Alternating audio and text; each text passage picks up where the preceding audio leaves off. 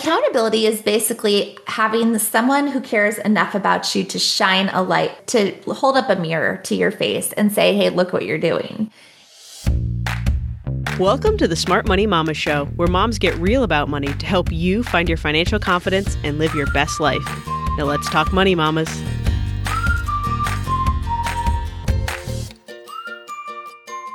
Hey there, I'm your host, Chelsea Brennan. And mamas, today on the show, we're talking to Ruth Sukup, founder of Living Well Spending Less, creator of Elite Blog Academy, and author of the book Do It Scared.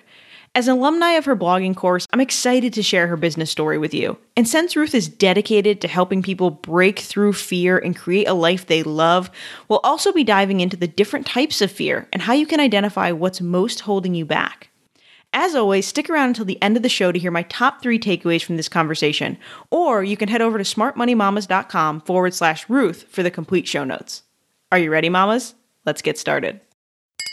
Hey, Ruth, how's it going? So good. How are you?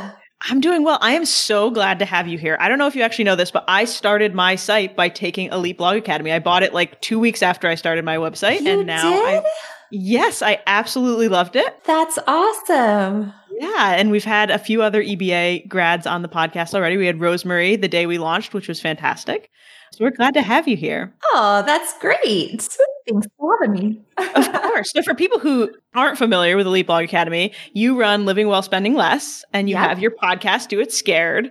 But before all that, you were a stay-at-home mom. So can you tell us what prompted you to start your blog? Well, sheesh. Oh, I have to go back a few years, bringing me way back. Uh, I started as a stay at home mom. I had a one year old and a three year old when I decided to start blogging.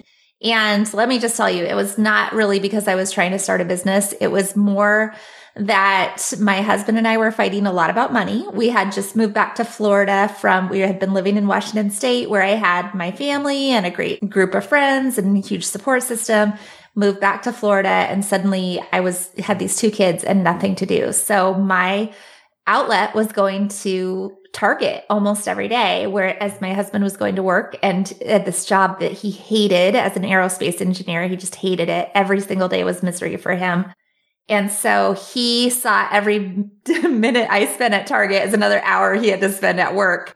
It was rough. So we have these two kids and I needed to find something to do that wasn't going to Target every day. And so I started this blog called Living Well Spending Less after one very big fight. And An aspirational title. yes, it was totally an aspirational title. It had nothing to do with what I was actually doing. Well, I was, I don't think I was doing either of those, things. So, so yeah, it was, it was so funny. And I, people ask me that all the time, you know, do I have to be an expert before I start writing about something? I'm like, if I can make a living teaching people how to save money, then you literally can teach people how to do anything. You don't even have to be one step ahead of them. You can be at the same step and just say, Hey, this is what worked for me today. So that was pretty much where I was at. And it wasn't really meant to be a business per se. But as soon as I saw that there were people out there who were making money online, I was like, oh my gosh, I think I could do that too. And so then I started pursuing it as sort of this full time thing. Awesome. That's fantastic. And were you mostly talking about couponing or were you talking about like testing things you were trying to learn yourself? What was your content about?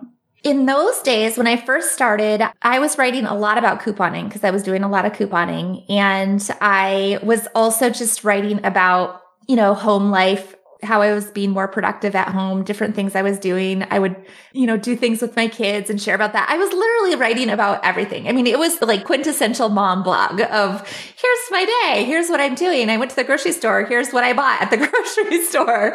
So it took a while for me to really figure out exactly what I was saying, what my voice was. But what I found is that people seem to really just relate to the journey. And especially as I started writing more about coupons and couponing, because, you know, this was 2010. So the economy was a little rough at that point. And what I realized is that I was really good at it. And I have this brain that's very good at taking complicated things and simplifying them. And I've always done that with every part of my life. When I was in school, when I was a stay at home mom, now in business, I do the same thing. I have all these different, you know, there's, you get information from all these places and you have to distill it down into how do I make this into a process or a system? And so that's what I did with couponing. And I started teaching other people how to do it. And then about six months after I started my Living Well Spending Less blog, the show Extreme Couponing came out. So I had been, you know, I'd been doing the couponing thing on my blog, but I had also been busy trying to figure out how to make this a business. So one of the things I read about growing your traffic was you got to do SEO. You got to do this thing. So I read like 12 books in a weekend on how to do SEO. And I was like, okay, I'm going to do this. So every time I'd write a blog post, I would optimize it for search engine results, even though it's like, this, is this working? You know, you don't see the results. And then the show came out and everybody started searching for how to use coupons. And that was exactly what I had optimized for. And suddenly my traffic just kind of took off. And then, you know, the show faded away and my traffic went back down and I had to learn how to do it again. And I've been learning ever since. Absolutely. So I'm sure there's lots of moms listening with little toddlers that are like, okay, how are you doing activities with kids and living your life and writing a blog, right? That just seems super overwhelming. So, what does your schedule look like?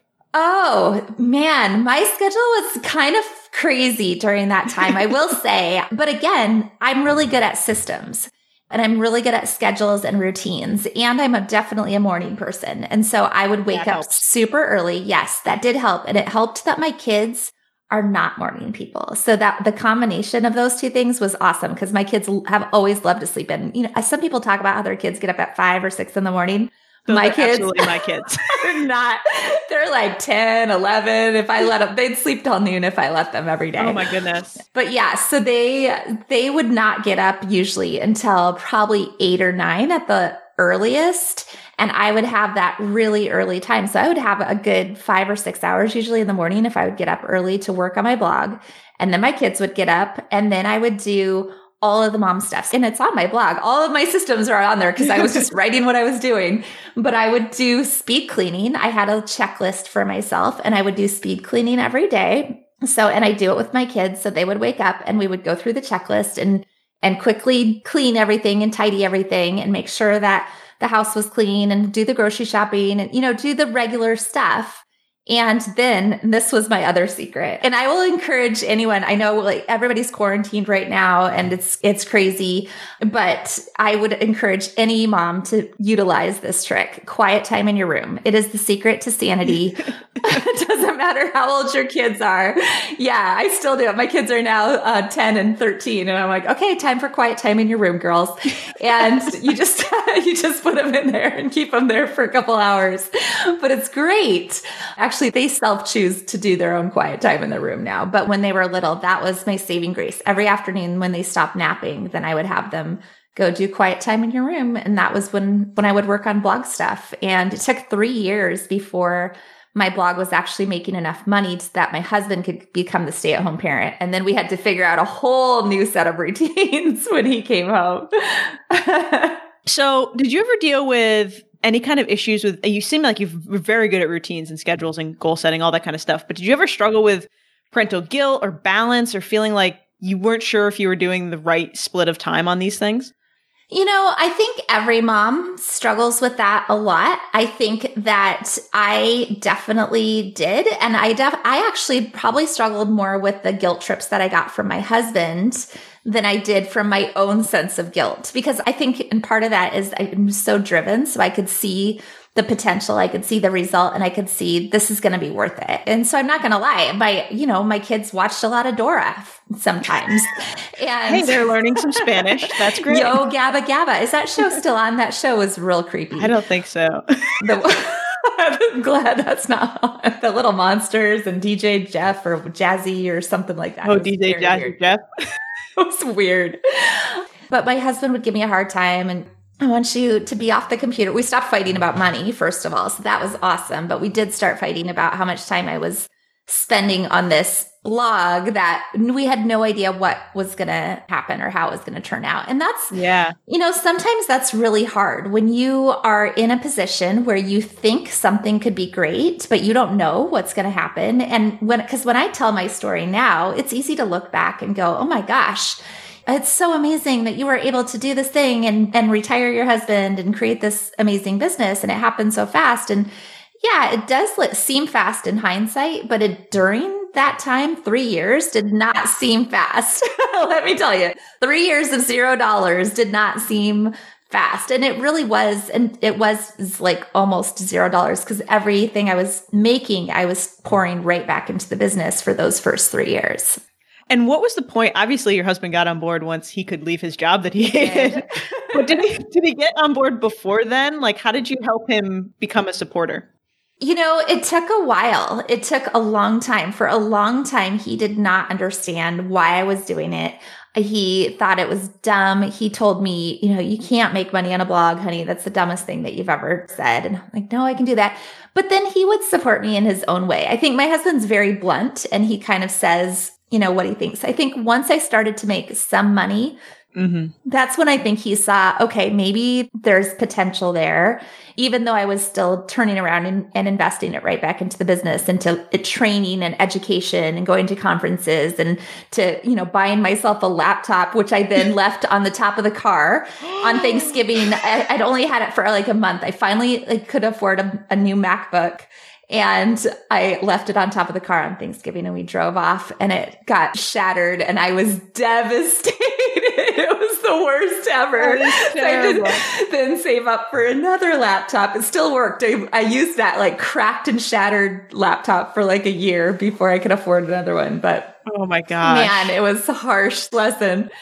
Yeah, he just he would help in his own ways. You know, on the weekends he would go take the kids camping overnight. They'd go to like a campsite about 5 miles away and just with our old beat up motorhome and they so he would do things to kind of give me space and to uh, just work on it even though he didn't understand and wasn't always super excited about it. But then I think there was a point when we started to see finally maybe the end of 2012 or beginning of 2013 we started to see you know what, this might be possible. And we had been at the same time, you know, because I was sort of on a public journey of learning how to live well on a budget. That was living well, spending less. And we had done Dave Ramsey. We had, you know, adopted our gazelle mentality and started paying off debt. And not that we had a ton of debt. I had some student loans and we had, I think we had a car payment and we had a mortgage, but we okay. ended up paying off all of those things so that we were 100% debt free. And that yeah. opened up a whole new set of possibilities for us where we thought, okay, our quality of life isn't awesome right now because he was working and I was working basically more than a full time job, plus trying to be the stay at home mom. So we said, okay, if we can make it to $3,000 a month in revenue from this blog, I think we can live on that. That was our number. Wow. And yeah, so it was low. Truly, it was way lower than what he was making. When you don't have a mortgage and you don't have a debt payment, makes a big difference. It makes a big difference. Yeah. And we had become very frugal at that point. So we did that and we made that and we finally made that decision. And that was April 1st, 2013 was his first day of retirement with the day after my birthday. We got in the car to go on a road trip to go visit our friends. Our goddaughter was being baptized and we totaled our car. We got in a car accident about 300 miles away oh from our oh house. Gosh. yes. And it was terrifying and devastating. And we were like, oh my gosh, did we do the right thing? Like, what are we thinking? But you know what? It was just like, we ended up going down to one car from that, but it worked out. And for five years after that, we only had one car. My, the same car we still have, my husband's 2002 Tahoe, which now has 250,000 miles on it. and we just kind of simplified, but at the same time, as soon as that happened, I think for me, being the realizing that I was the breadwinner for real, like this was real, and we just, you know, we're I've got to make this work. I hustled like nobody's business after that, and I thought I was hustling before. And from then on, Um, my I think within two months, my blog income had tripled, and by the end of 2013, it was 10 times what it was. We were up to $30,000 a month in revenue. That's amazing. Yeah. So it was once we kind of made that leap, that's when it really started to take off and happen. How tempted were you guys for him to go back to work when you totaled the car? Not very. I don't think that was ever even an option. That's awesome. I love the commitment to just yeah. like dive in with both feet, jump in with both feet. We were in it, but I will say I felt that pressure like I've never felt before And so it was crazy. That is crazy. So we talk a lot here about money mindset and how money is not just black and white. So I think, correct me if I'm wrong, did you, you had a bankruptcy early in your life, right? Yes. Yep. Early 20s. So I'm curious of like going from a place where you'd had this prior bankruptcy, you're overspending at Target, and now you have this business that by the end of 2013 is making 10x what it was when your husband left his job. What mindset shifts did you have to work through? What internal hangups to let yourself be that successful and find a way to manage your money? That's a good question. I don't know that I've ever really thought about that before of whether or not what the mindset was that shifted for me.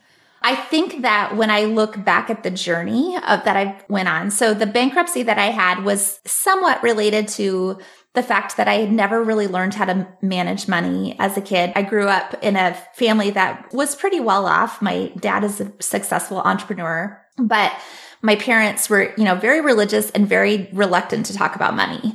And so the only thing whenever, you know, as a kid, I would say, are we rich? You know, we, our house is bigger than everybody else. And my parents would always say, we don't talk about money. That's something we never talk about. Well, you kind of got to talk about money because if you don't, your kids grow up completely clueless, which is what I was. And my dad is also very non confrontational and, and kind of tends to like I wouldn't say spoil his kids, but he doesn't, he's not like a real disciplinarian when it comes to like them kids screwing up or doing things. He'll tends to cover for his kids a lot. so, which I've, I've definitely benefited from, but also it's not been awesome for me. So one of the things that happened, sure. yes, double edged sword.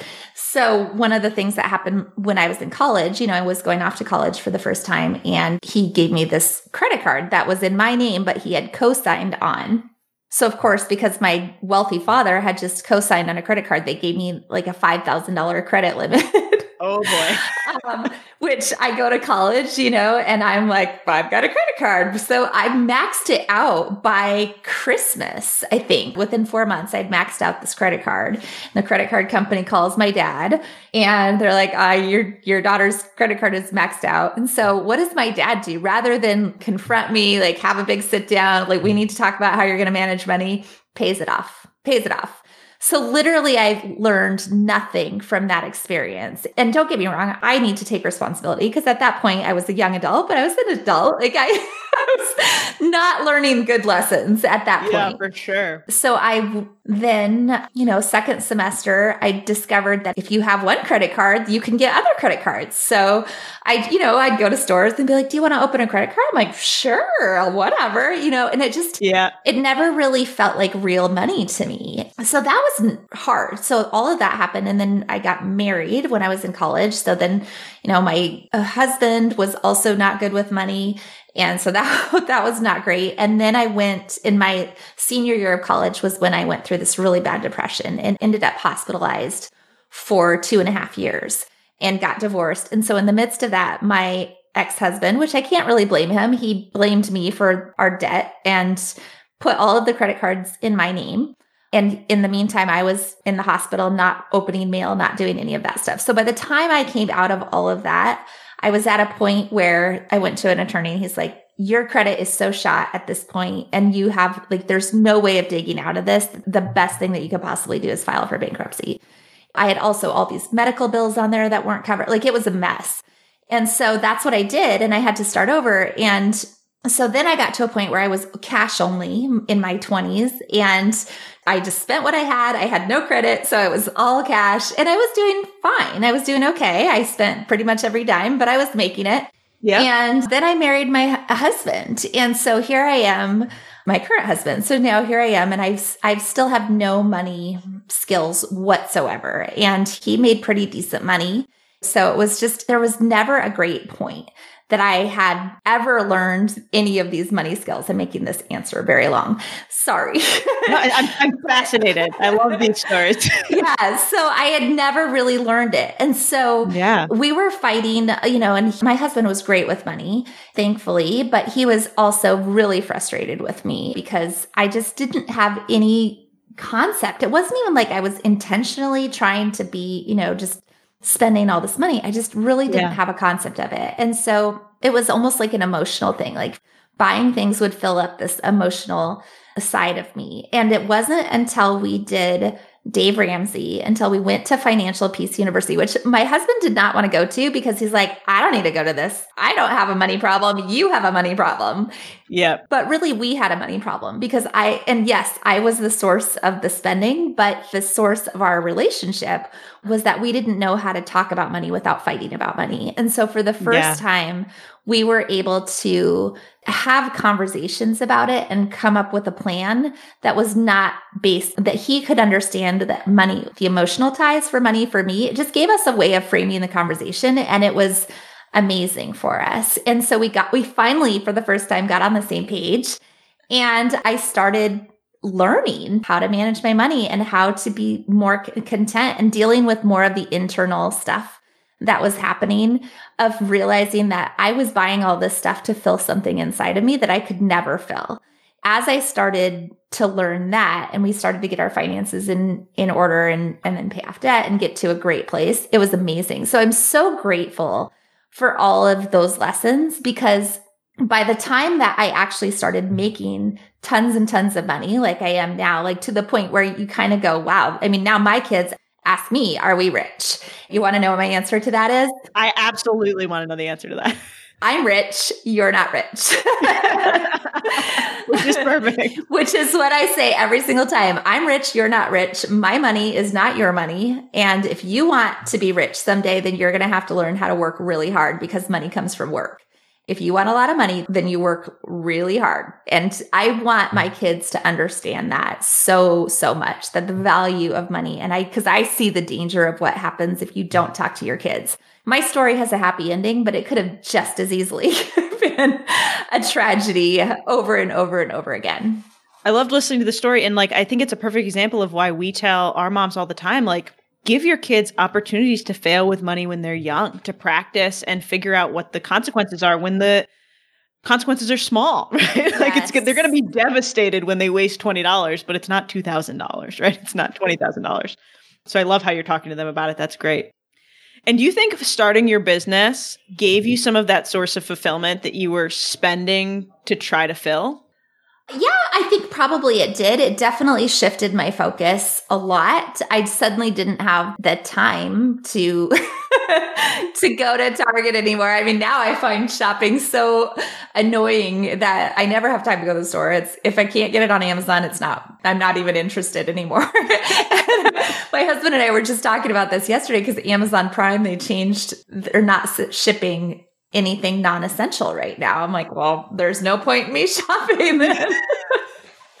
so I'm not even spending on Amazon right now. It's crazy how much they've trained us of like to expect it in two days. When you look it up and you're like, two weeks? Like, yeah. I don't even need it anymore.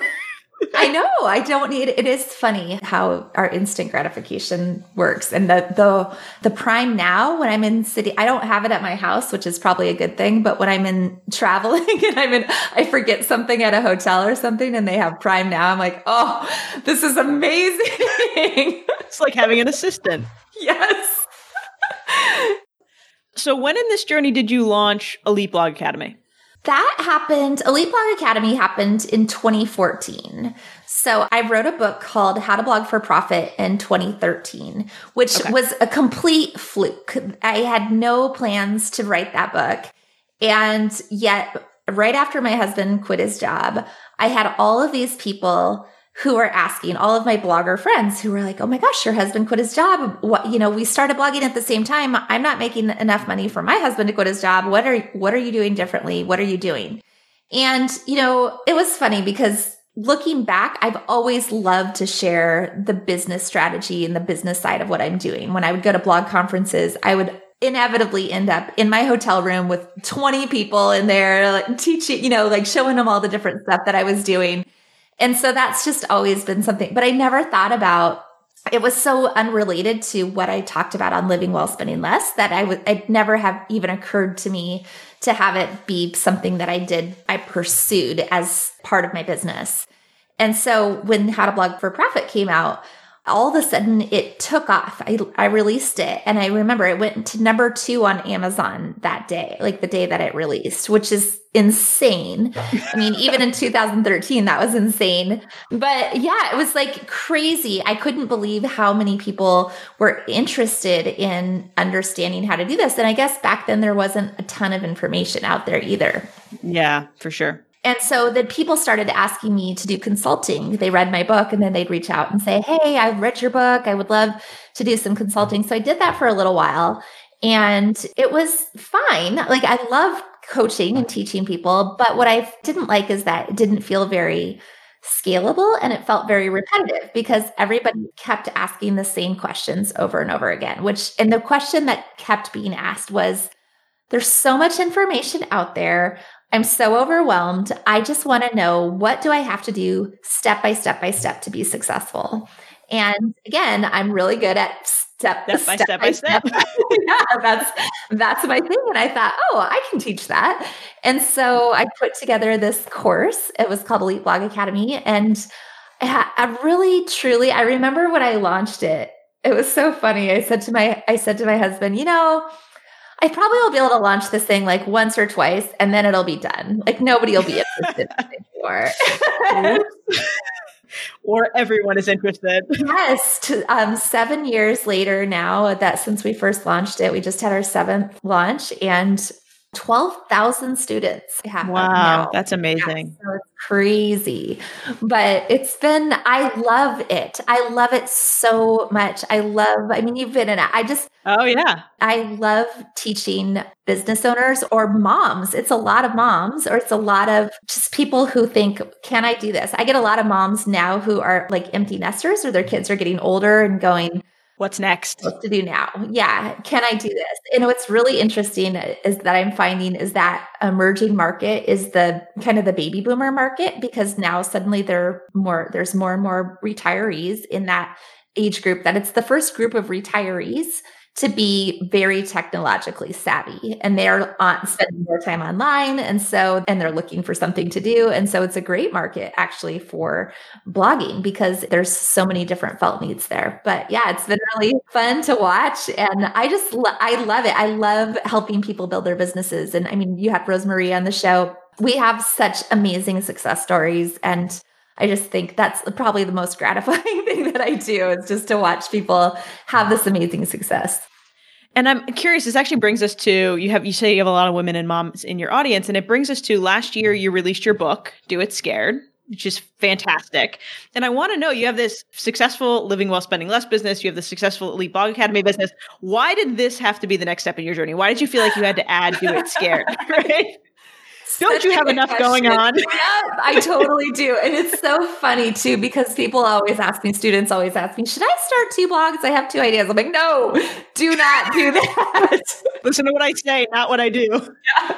Do not follow my path.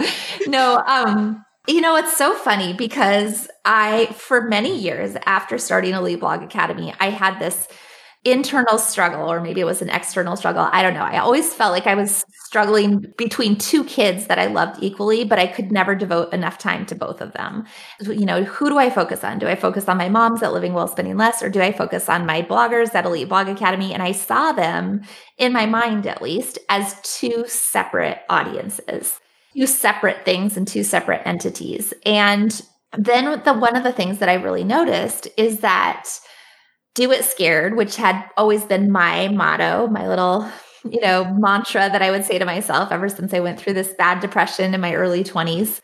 And it was something that I would sometimes write about in different emails or whatever. And both of those different audiences started picking up on it. And I would see, mm-hmm. you know, in the Facebook group, people saying, Oh, Ruth says do it scared. And it was happening on both sides. I was like, Yeah, yeah there's something to this do it scared thing. And so I started kind of leaning into that and started to get really curious about fear and the role of fear because it seemed to be something that was really resonating.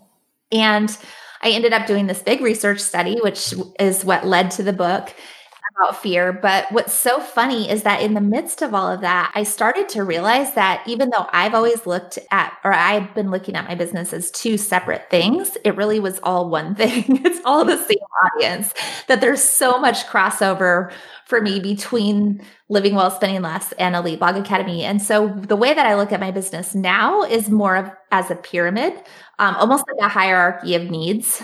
So okay. base is the lifestyle portion of what we do, the Living Well, Spending Less brand, where we're helping people to create systems for their home to run your home yeah. smoother so that you can then have enough time and energy to do other things that you want to do. And then the next step on that tier is the productivity side of things, which we have the Living Well Planner and our Tame Your Time productivity course for that. And from there, it's motivation that we provide at Do It, Do It Scared. Uh, because without motivation to keep doing things and to stay on track, it's really hard to stay on track. But from there, when you're starting to get your life in order, you you suddenly are ready for something bigger, and that's where the business piece comes in. So that's sort of the top of the the top of the hierarchy of needs. that's awesome. So tell me, how has fear played a role in your life? I know post depression, do it scared kind of became your motto, but do you still feel like you're scared to be trying these new things and adding them?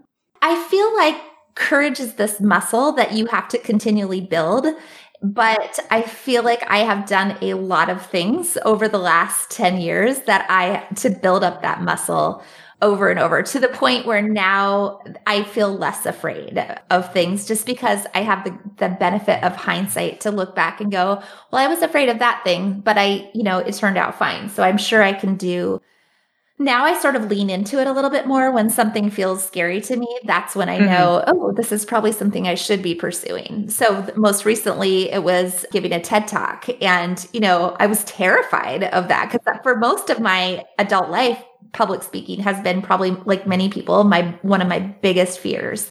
And it's definitely something I've had to work at. But a TED Talk is like a whole other level of. you get a coach, right? And- yeah, and you have to memorize the whole talk, and it's super. You know, it's just there's a lot of pressure on it, and so I was like, I don't know if I can do this, but I guess I I have to just because I don't know if I can, and and I did it, and it was great, and now congratulations, like, that's awesome. Next thing, thanks. So, how have you seen fear play out in your Elite Blog Academy students or in your audience at Living Well Spending Less? I think I know you have a lot of moms there that are trying to make major changes. So, how have you seen fear play out for them?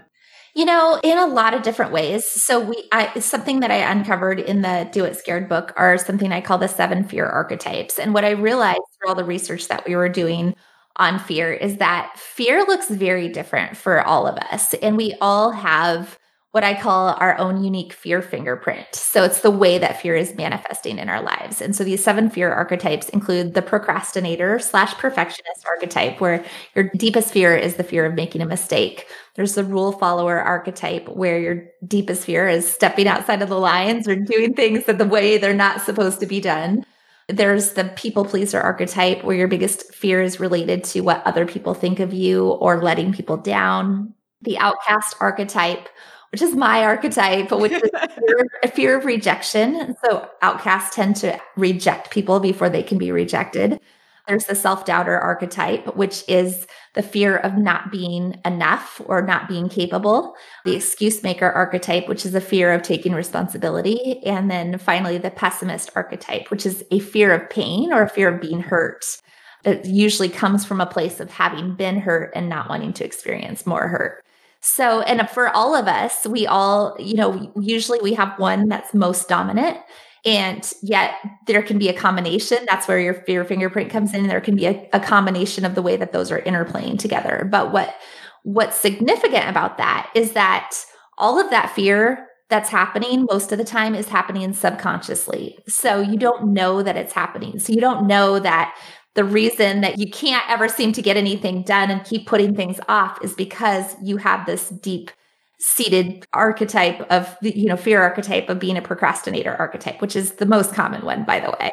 And so there's all these these traits and characteristics that play into that that happens subconsciously. We so we don't always even experience it as fear per se. We experience it as truth. We think well that's just the way i am but what happens with fear is when you can start to actually identify how your fear is showing up and start to see those patterns in your life happening, like anything else, when you shine a light on it, suddenly that's when you have the power to start doing something about it and start changing it. And so that's kind of where the work with Do It Scared has come in is to help people identify where fear is holding you back so that you can actually go, oh, you know what? I don't have to let this fear hold me back. I thought this was just the way I am, but actually, I do have control over this.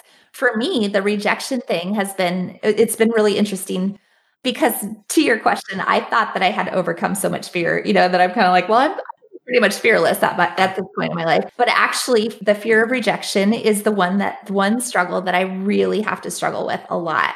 And I have some great friends, I have some great accountability partners who really call me out when they see that happening because I tend to be one of those people who, as a, in true outcast form, is, you know, pull myself up by my bootstraps and I don't need anybody and I'm going to do it on my own and I'm going to make, I'm going to build this successful business. And if you don't think I can do it, then watch me. I mean, that's yeah. pretty much my attitude and was my attitude to my husband. But where that has hurt me is I've been afraid to collaborate at times, or I've been afraid to reach out or to, you know, to reach out to media, to reach out and ask for help in different ways. And so as a business owner, that can definitely hold me back. I've had to consciously work on that, which is something it's been really interesting over the last year, but it's been great actually. And just continually reminding myself that it's it's okay to ask for help.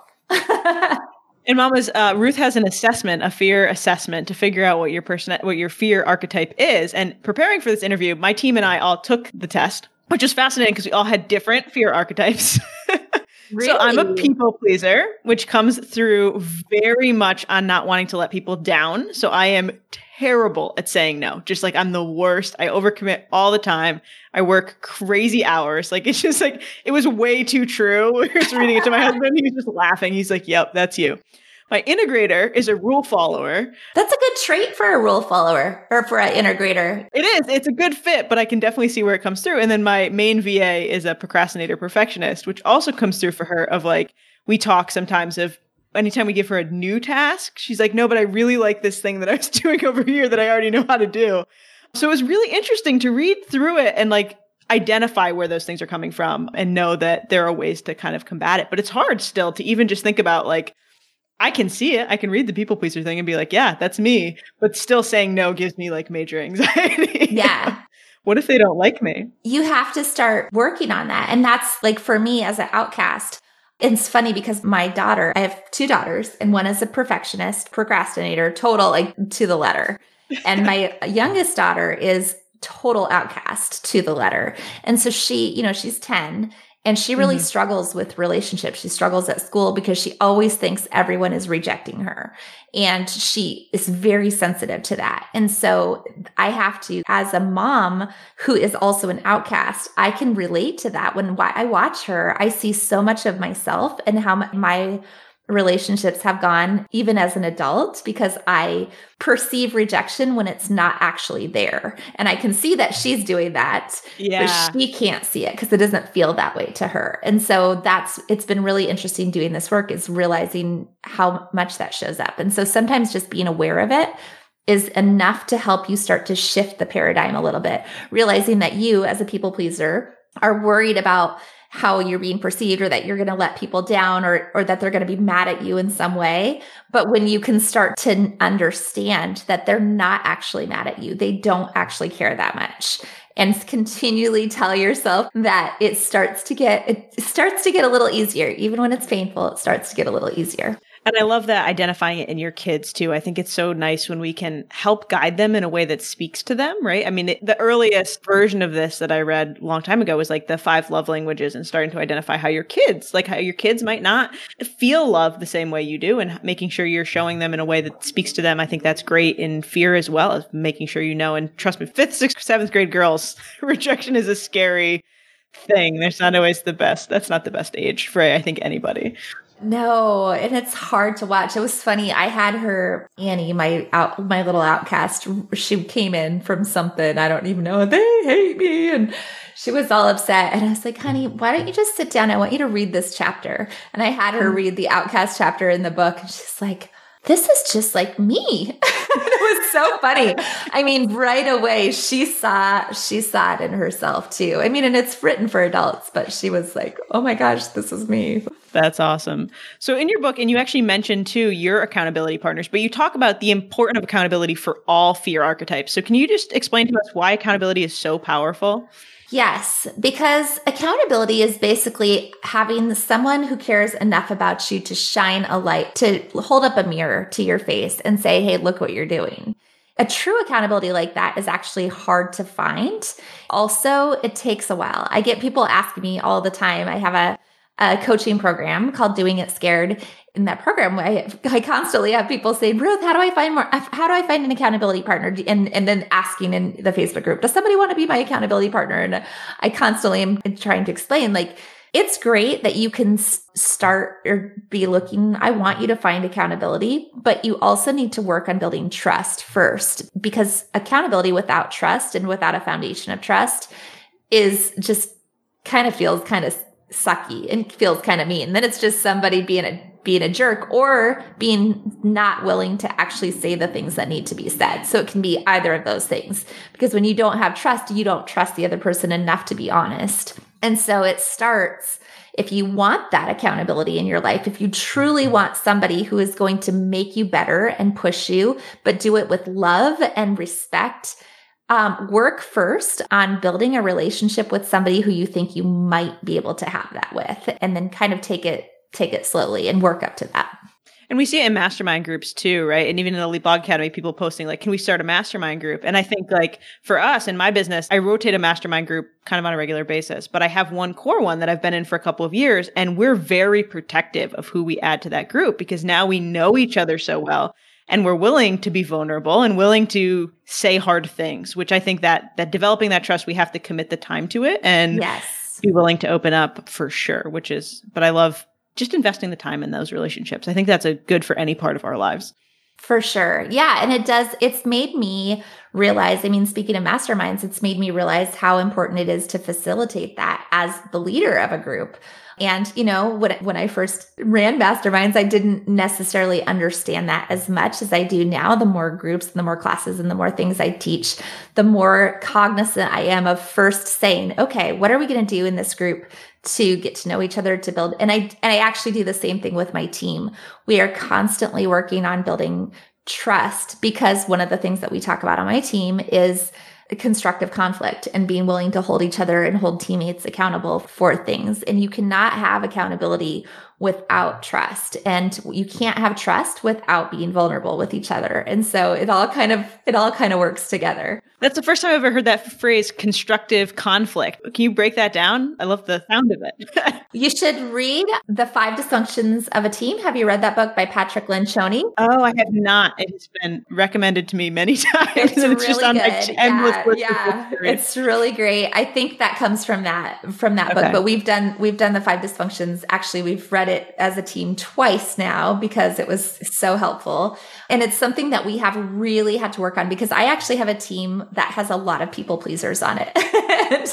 so people pleasers struggle with conflict. And so that was actually problematic on our team because people weren't saying things and mistakes were being made. Things were getting left undone. And now we, you know, there's definitely sparks sometimes that fly. And yet it's, there's also so much love and trust within our team that it's, it has been really, really great. But the same thing that you were talking about for our mastermind, when we bring a new employee in, I mean, they go through, we've just hired somebody new and it was, it took us 70 applications, probably oh my gosh, 40 interviews. Of those 70 applications, we probably interviewed started with 40 interviews, making it through the process until we finally found one.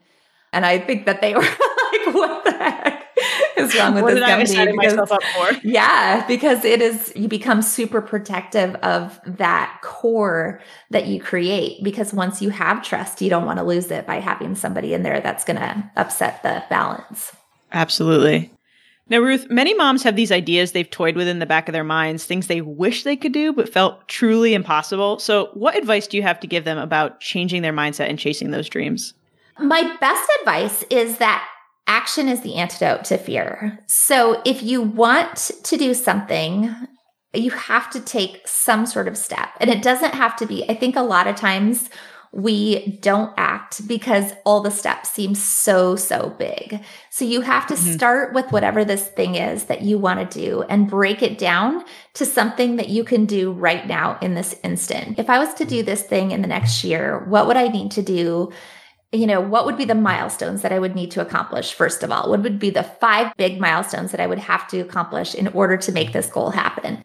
And from those five milestones, what would be that first milestone? What are the five mini milestones that would need to happen in order to make that happen? So break it down even more. And from there, if it still feels too big, then you break it down even more and you keep breaking it down to the most granular level to the point where you can do something that you can do right now that maybe takes you five minutes. That's the first step. Because every time you take action, it will give you enough courage to take the next step. But within that, the one other thing that you have to do is realize that big goals and big things never happen all at once. A lot of times we look at people who are successful and we look at people who are doing cool things and we think, oh my gosh, I could never do that. Because we look at the end result. We see, we only see, we don't see all the struggle, all the all the pain and tears. You don't see those three years that I worked, you know, for zero dollars because nobody was watching at that point. Nobody was paying any attention at that point. So all of a sudden I come onto the scene and my husband has quit his job and people are like, oh my gosh, I could never do that.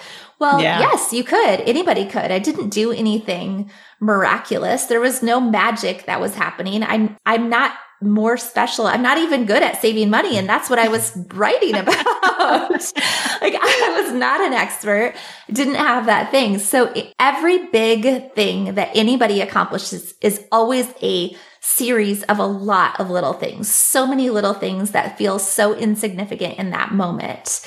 And yeah. so for most people, it's not a matter of not being able to do something or not having the skills or not having the capability. It's that you don't make those little things a priority because they don't seem like the big thing. They don't seem like they're actually going to add up to that big thing.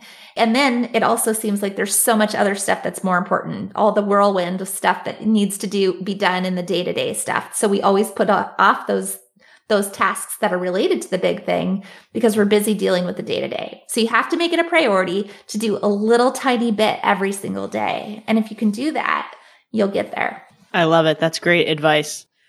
All right, Ruth, before we let you go, we have to have you try on our Smart Money Mama's sorting hat. So the sorting hat is our, is our version of the hot seat where the magical hat asks you a question to reveal something about you. Are you ready? Oh, I'm ready. I'm a little nervous though. If you were a witch but could only do one spell, what would it be? It would be Polyjuice Potion polyjuice potion, who yeah. would you turn into? Everybody. Well, once you have the potion, you can turn into anybody you want. See, I would apparate for sure. I would apparate. You would apparate. Uh, yeah. I could see that. That'd be pretty cool. But uh, but being able to like sneak and be other people, I would totally, I would totally want to do that. That's so funny. Oh my goodness. Careful, guys. People might actually be Ruth pretending to be people. Yeah, that'd be oh, amazing. I think it'd be such a great way to see that, like, you know, you always look at other people's lives and think, is their life more awesome than mine? It'd be a great way to find out for sure. I wonder if that's a little bit of an outcast thing. If like, I want to know what other people are Maybe it is. Yes, that probably is. I can reject you. I don't need to reject you. I can be you. I'm like, listen, I can be all in all the places at once. I could just move faster. That's true. That's true. So funny. All right, Ruth. Well, where can people follow up with you and follow Do It Scared and all the things you're doing? Yeah. So um, the Do It Scared podcast you can find on iTunes and anywhere you could listen to podcasts wherever you're listening to this podcast. wherever you're listening to this one, just search for Do It Scared podcast. Or you can find me pretty much everywhere. RuthSoukup.com is probably the easiest. That'll link to everything else. Um, but if that's too hard to spell, then go to livingwellspendingless.com or doitscared.com. They all connect somehow. So excellent. Well, Ruth, thank you so much for joining us and telling us your story. This was excellent. Thank you. Thank you so much for having me. This was really fun. Mamas, Ruth's fear archetypes really get you thinking, don't they? It was so insightful to take her quiz as a team and talk about our results. I highly recommend checking it out in the show notes and finding your own fear archetype. Truly, though, I absolutely love hearing stories like Ruth's. It's so easy to look at someone with a successful business like hers and think, well, of course she can do it. She's so smart. She's so lucky. Fill in the blank. We see overnight success even when that wasn't how it happened. Peeling back the layers of those stories, hearing about Ruth's depression, divorce, money fights with her husband, the over three years she spent blogging without being able to take an income from her business, we better understand the grit and work that goes into success. Is luck part of it? Being in the right place at the right time? Sure, not everyone who works their butts off gets the big payout. But as Sam Goldwyn once said, I notice the harder I work, the luckier I get. We covered a lot on today's episode with Ruth, so as always, I've rounded up my top three favorite takeaways from all the stories and advice Ruth shared today. First, understanding the root of our fear can help us identify those moments when it's holding us back, even at times we wouldn't have been able to say, Hey, I'm scared. Fear is important, it's what keeps us safe. It's what makes us stay away from the edges of cliffs and run from bears or stay very still when we see bears. I'm not an expert on bear safety, but you know what I'm talking about. But how our fear functions hasn't kept up with the changing world. Often, the things we fear aren't really dangerous, it's just that it's pushing us out of our comfort zone. Add to the fact that most of our fear is subconscious and that we've learned how to just avoid situations that scare us, and suddenly we're not even seeing the opportunities that could change our lives. As a people pleaser, I don't want people to be upset with me, so I default to yes, even when I'm overstretched, meaning I miss the opportunity to put more of my effort into the best projects for me in my future. For Ruth, who fears rejection, she rejects others before they can reject her, meaning she might miss an opportunity to build great partnerships or friendships. Understanding the root of your fear, your fear archetype, you can shine a light on the things that hold you back. You can give yourself back the chance to ask, do I want to do this? Is the potential reward worth the risk? And that's a powerful thing. Second, even the right path isn't always easy. We talked about this a bit in episode 33 when we discussed how to know when it's time to pivot your goals. But even when you're doing the right thing, building the right business, making the right changes in your life, you're not going to get this constant conga line of, yes, yes, this is it feedback. Sometimes it's going to feel like you're doing the exact wrong thing. You're going to be scared right out of your pants, as George is really loving to say right now. Ruth's husband didn't initially support her venture. He resented the time it took and the limited financial reward. She had to believe her own internal voice and keep going. Her laptop that she had worked and saved for was ruined when it fell off the roof of the family car. Ruth had to commit to still working on her business, broken screen and all, for an entire year. And then, just days after her husband quit his job, making Ruth a full time breadwinner for the first time, their car was totaled. Anyone would have asked, Are we doing the right thing? Building a successful business means facing down tough problems, working through the times when you're feeling doubtful and scared, and believing in your own power and goals. Just because something goes wrong doesn't mean you're a bad business owner or that you're on the wrong path. Setbacks are just part of the journey. Those who are successful are those who are best at dusting themselves off, learning from the experience, and moving forward. And finally, third, you don't have to be an expert to get started. I loved, loved, loved that Ruth said this. It's a sentiment we hear from mamas all the time. I want to be a virtual assistant, but I don't know if I have enough skills. Or I'd love to get a stand at our local's farmer's market to sell baked goods and jams, but I'm not a professional baker. Or I have this idea for a blog, but I'm not an expert. Who would listen to me? Ruth started living well, spending less, not because she was living the perfect life and had immense money knowledge.